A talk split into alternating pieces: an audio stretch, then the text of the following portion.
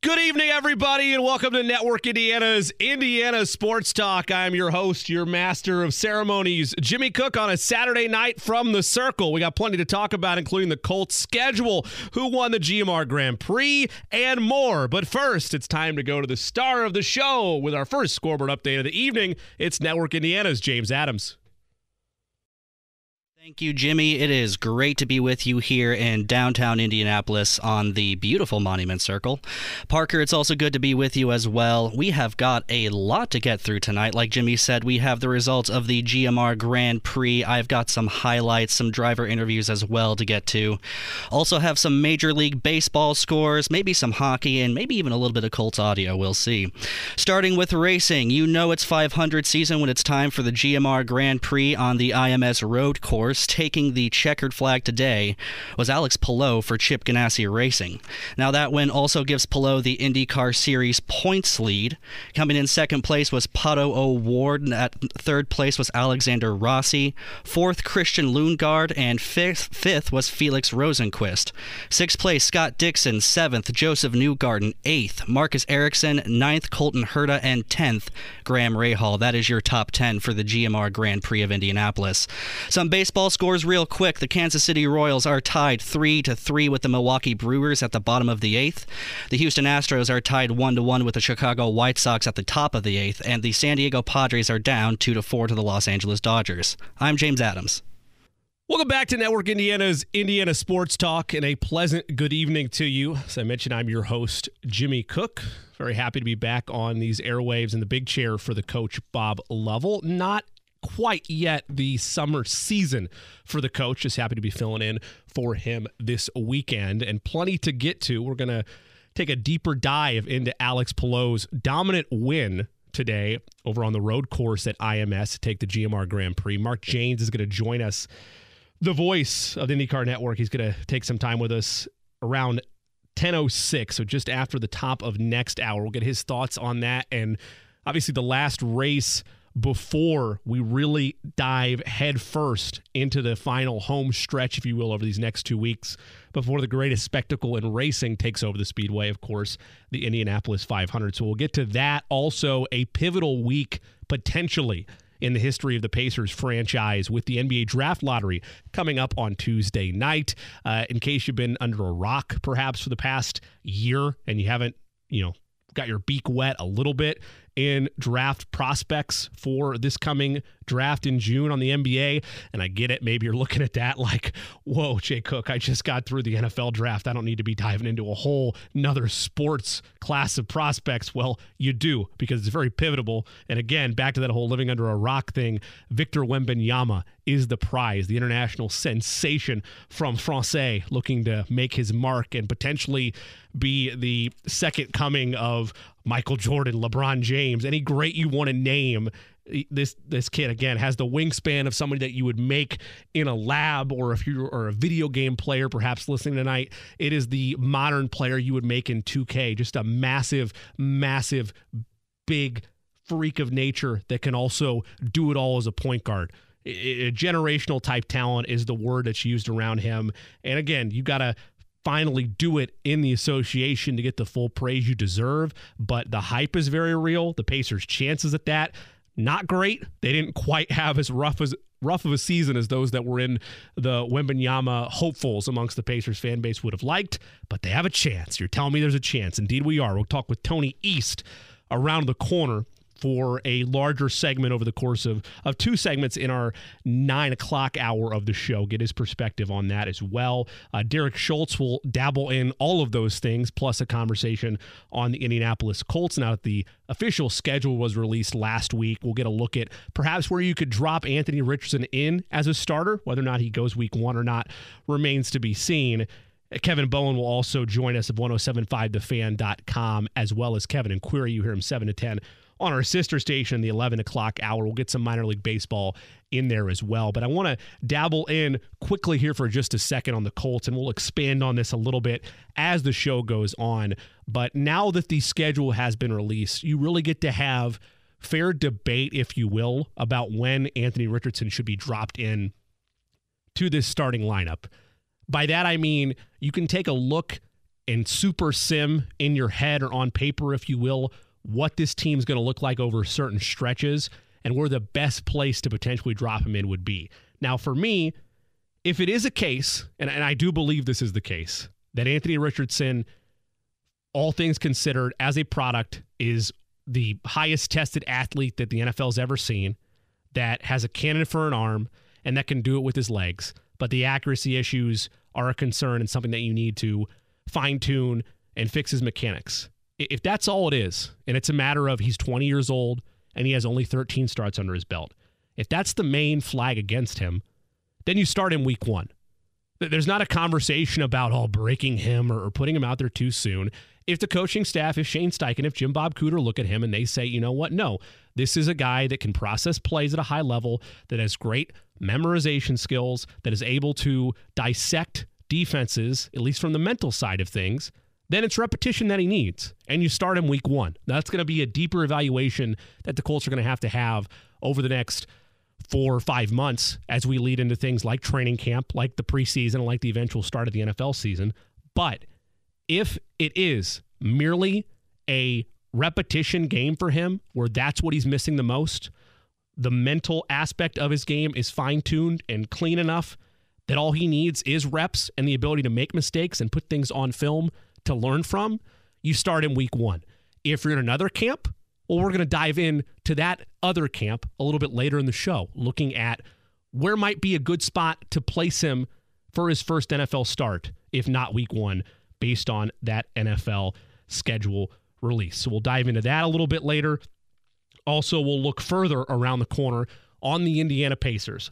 Like I mentioned, this is potentially a franchise changing moment for them on Tuesday night. What would it mean? And what do they do if they don't hit the Victor Wembanyama lottery?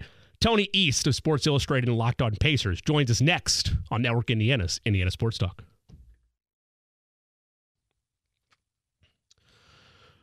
Welcome back to Network Indiana's Indiana Sports Talk.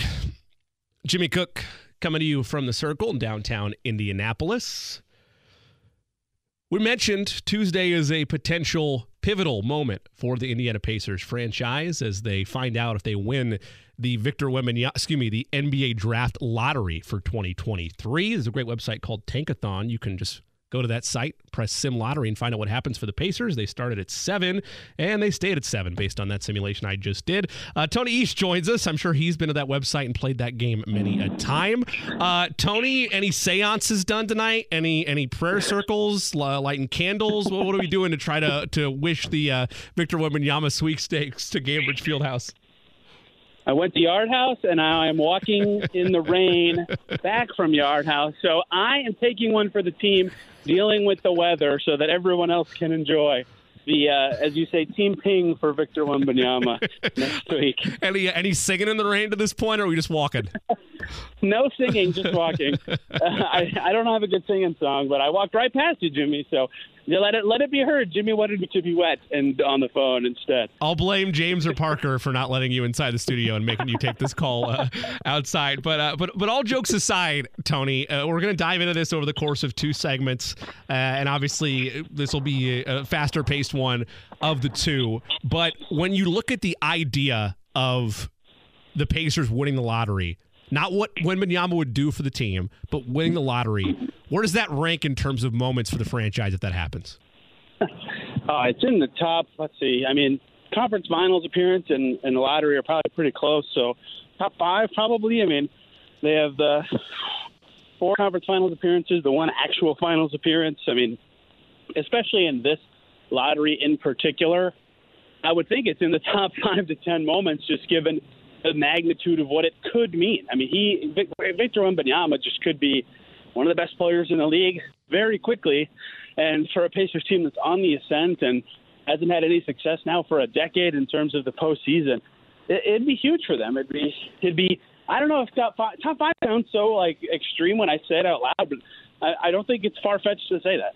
Well, yeah, I mean, with the hype that's around him, I I wouldn't argue with you. I mean, m- maybe the the more hardcore, diehard, values games more type of fan would say, okay, yeah, maybe the five or outside in the honorable mention. But yeah, I don't think it's that ridiculous. Tony East joining us of Locked On Pacers and Sports Illustrated covering the Pacers. Tony, we got about two minutes or so left in this first segment with you. So looking at where the Pacers could go if let's let's go a different direction. How deep is this draft outside of Wembanyama? Again, about two minutes here.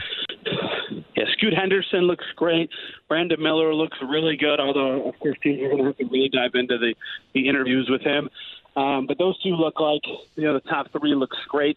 The most, most of our talk to you four through five or six is kind of a, a, a tier A, and then seven through nine a tier B of the guys after that top three. So still pretty good. Like the top nine in general is better than your average top nine, but certainly a prize at the top with Henderson, who would be number one in some years, and Miller, who was awesome, as everybody knows, at Alabama this season.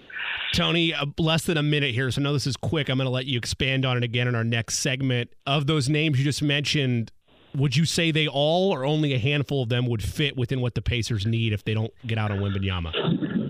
Yeah, Tyrese Haliburton is so good and malleable that I think anybody could fit with him. Henderson, I think, would fit the worst, right?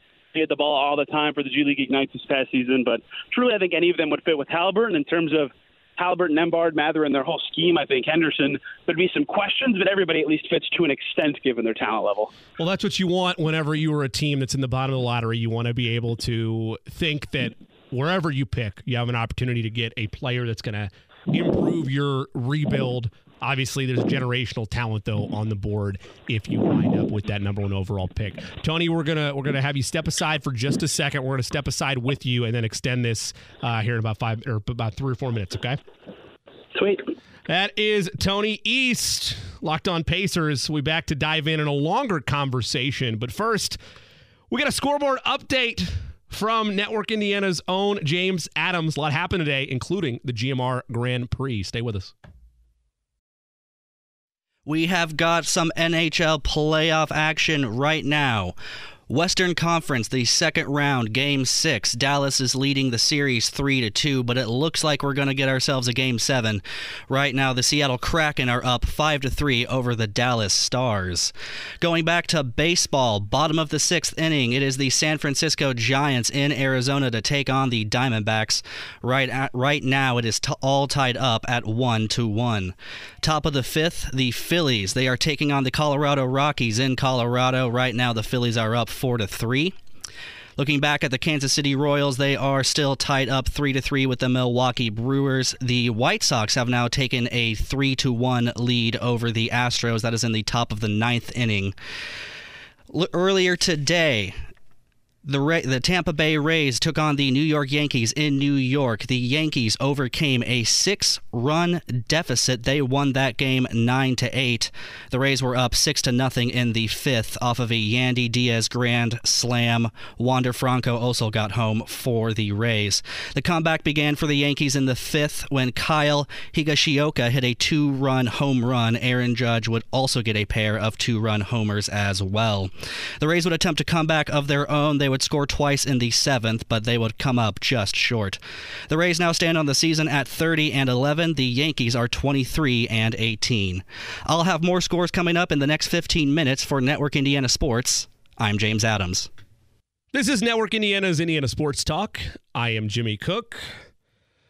A lot of Colts, a lot of Pacers news. That is the ever that is the ever growing beast that is the 24 7 sports cycle. Doesn't matter if you're the NFL and you're dominating pretty much every single day of the week 365 or if the, or if you're the NBA where the NBA playoffs are still fully unfolding and also are giving you an opportunity to hit a lottery that will then give you the opportunity in uh, let me check my notes. Oh yeah a month's time to potentially make some picks that will change the future of your franchise. Tony east is back with us here on Indiana Sports Talk, you can find his work on Locked On Pacers as well as on Sports Illustrated. Additionally, he also covers the Indiana Fever, their season about to get underway next week. But we first begin back with the Indiana Pacers. And Tony, I know we talked a little bit about what the Pacers would be getting in Victor Wembanyama if it happens. And I get it. I know I'm entertaining a pipe dream here. I, I understand that I probably have a, a better chance of, of getting